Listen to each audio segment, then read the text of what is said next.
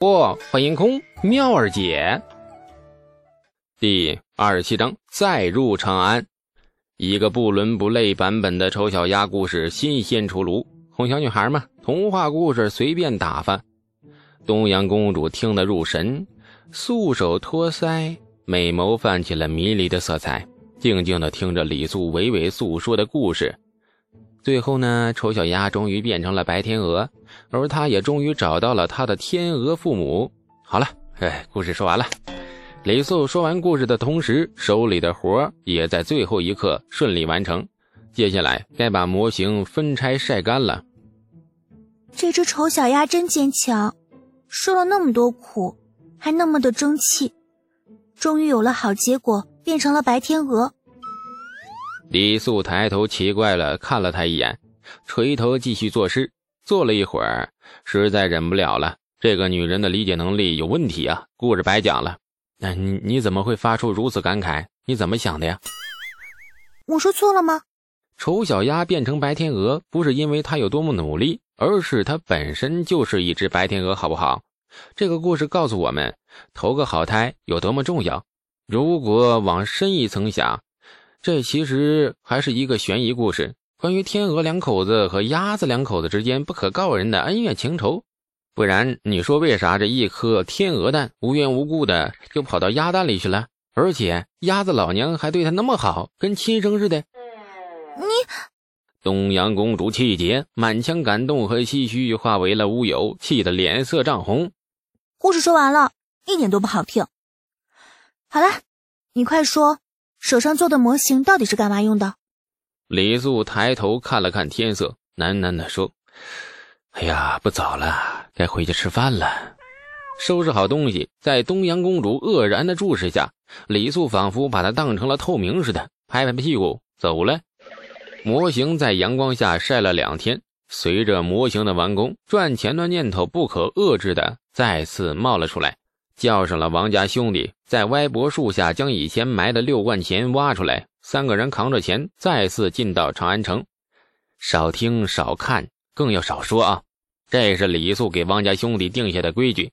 上次王庄脱口把李素的地址给卖了，现在多了不少麻烦。不对，村口那棵银树啊，多了不少麻烦。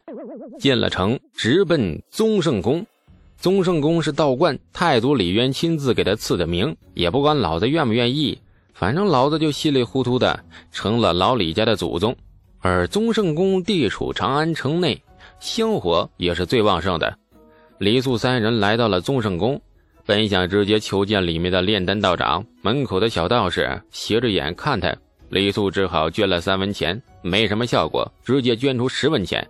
到了李素能承受的底线时，这小道士的邪视症啊，哎，就是邪视症状啊，终于不药而治。领着李素三人进了道观，小道士带着他们找到了一位目光呆滞、那啥过度的中年道长，花了一贯钱买了大量的铅块和少量的锡块，再次找到了城西圣业坊的铁匠铺。李素把带来的模型也交给了铁匠师傅，师傅瞅了半天不知究竟，李素只好演示给他看，打开了格栅，碾了几个半指粗细的小方块。然后随机重新排列一下，仍是一块整板。铁匠似懂非懂，却也是点了点头，表示会做。当然了，价钱也不少，工艺不算很麻烦。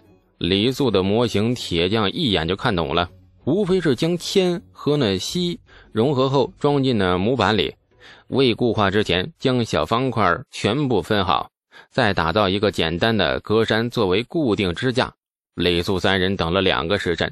铁匠师傅终于做好了，捧着中国历史上出现的第一个胡子印刷模板，这李素心潮澎湃，激动不已。这是要发呀！天色还早，三人马不停蹄，西市找到了一家文房店。文房店不仅卖纸笔，也承接那篆刻的一个业务。李素在文房店找到了一位雕刻老师傅，他把刚制成的模板摆在他面前。每个小方块上雕了一个字，全部阳刻版，常用的汉字，比如啊“知乎者也”，这必须多刻几个。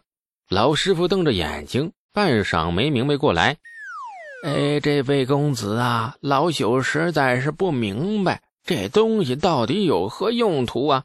不能说，你只管做便是。老朽不明用途，这东西怎么做的好啊？李素犹豫半晌，呃，告诉你可以，你先立个字据，发誓不往外传，否则去官府告你。老师傅愤怒了，感受到自己受到极大的侮辱，而且是一个十几岁的孩子的侮辱。公子当我是什么人？老朽做事做人本本分分，雕工做了一辈子了，个人的私密，老朽何曾往外说过一个字啊？老师傅痛不欲生，质疑他的职业道德比杀了他更难过。说着说着，便泛起了泪，一边抹泪一边愤恨的跺脚。李素也真被感动了，使劲的抽了抽鼻子。哎呀，真感人！说完了吗？啊，说完了，你赶紧立字据啊！那时间都不早了。老师傅还是立下了字据，一脸屈辱，如同签下了卖国条约。李素没什么不忍心。或许这个时代以诚信为本，人与人之间很单纯，天大的事儿口头说过便算数。但是李素不同，他很尊重契约，什么东西还是白纸黑字写下来才有安全感。立过字据之后，李素才将活字印刷术的奥秘告诉了老师傅。这老师傅由最初的茫然，到渐渐变得吃惊，最后脸色迅速泛起了潮红，激动的连胡子都抖了起来。哎呀，这是好东西呀，好东西，造福咱们大唐多少读书人！公子功德无量，哎，公子无量啊！以后大唐读书人都得为公子立下长生碑位。说完，老师傅就要往外冲，李素一把揪住老师傅的胳膊：“哎，老先生，意欲何往啊？哎，把此物献给官府。耶，这立下契约多么重要啊！”李素惊出了一身后怕的冷汗。掏出刚立下的字据，使劲的在老师傅眼前晃悠。李素咬着牙：“老先生可看清楚了，只要外面听到一丝关于此物的风吹草动，你就得吃官司，把你告进官衙挨板子。”老师傅这才从激动中清醒过来，随即老脸闪过一丝愧然，急忙道歉：“哎哎，公子若将此物献给官府，官府必有厚赏。”公子亦从此扬名天下，呃，何必敝帚自珍呢？老师傅是犹不甘心的劝说：“我要扬名天下做甚呢？闷头发财便是了。老先生不要多管闲事，把上面刻字刻好了便可。”老师傅不说话了，只看了李素一眼，目光像是看疯子。显然，他的价值观和李素的价值观很冲突。李素回以和煦的微笑，萌萌的。十天后。李素再次进城，这一次为了验收成果，老师傅的雕工很不错，数千个常用汉字，老师傅和他的徒弟们几天就雕完了。字体是标准的楷体，每个字都雕得很规范。李素高兴坏了，手里捧着一把方块签字，仔细的查验。老师傅坐在一旁傲然捋须，显然对自己的功夫很自信。价钱不便宜。请老师雕字需要花两贯多钱，不过这钱花的值啊！李素很痛快的把钱给了。可王家兄弟抬着那签字模具往外走时，却被一人拦了下来。很客气的一个人，穿着绫罗长衫，嘴边挂满了笑容，拦着李素三人后，不停的拱手致歉：“哎，哎呀，抱歉抱歉啊，呃，拦了贵客的路，在下唐突了。有事啊？”哎，在下观之，贵客三人年岁虽小，从里到外却透了一股子富贵之气，出手阔绰，豪气无双，而且英俊潇潇潇洒，嘴嘴有点瓢，呃，温文尔雅。哎，停！这人夸起来口若悬河，说起昧良心的话，脸都不变一下。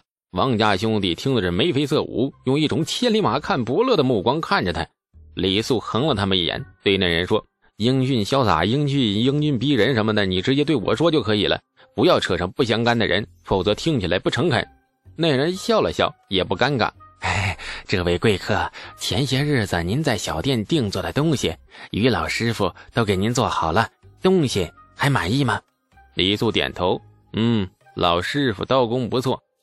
那人搓着手，哎，很抱歉，虽然您和于老师傅立下字据。但是他是本店请的雕工师傅，在下是本店的掌柜，这件事情你，瞒谁也瞒不了我。不知贵客做了这件东西后，有没有用它赚钱的意思呀？当然。那人神情越发急切。哎，本店三十年的老招牌，长安城里的读书人十之有三都在本店买过纸笔。若贵客想用它来印书的话，本店愿与贵客合作。哎，不知贵客意下如何呀？李素顿时心花怒放，这是打瞌睡有人送枕头啊！没兴趣，再见。李素说完便往外走。掌柜傻了眼，愣了一下后，急忙再次拦住他，神情有些焦急。哎哎，贵客贵客，什么都好商量，好商量啊！矫情够了。李素这才停下脚步，望着他。利润如何分呢？哎，四六，嗯，我四你六，幸会幸会，嘿，告辞告辞。哎，三七，哎，三七，我三你七。哎，贵客，做生不如做熟啊！这东西只要在本店里，在下保证绝不泄密。你找外人做这买卖，很容易就把其中关窍泄露出去了。那时全长安皆群而起而反造啊，仿造这东西就掉价了。这李素叹了口气，这位掌柜很会说话。这番话正好说到他心里，他也担心活字印刷术被仿造。这本就是一个很简单的东西，不知道的觉得它神秘，说穿了就一文不值。我七你三，说定了。还有，掌柜一脸了然，哎，立下字据，秘方外泄，拉我去见官。这李素顿时对他生出好感。不知道他家有儿女没？有的话，干脆娶了她，以后整个店都是自己的了。什么四六，什么三七呀，那全都是浮云。感谢您的收听，去运用商店下载 Patreon 运用城市，在首页搜索海量有声书，或点击下方链接听更多小说等内容。